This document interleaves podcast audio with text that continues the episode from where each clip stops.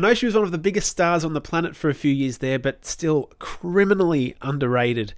Christina Aguilera on Ears, Epic Adventures on Radio Spotify. Well, she was never really the biggest because she was competing with your Britneys and your Justins and things, but for my mind, easily the greatest singer of the lot, and that voice is amazing. And did you know she had a song that sounded like that? Love it. Anyway, I don't want to talk too much because I want to let the music speak for itself. I'm going to play Moloko soon, but right now this is Björk from 1993. This is a song called Play Dead.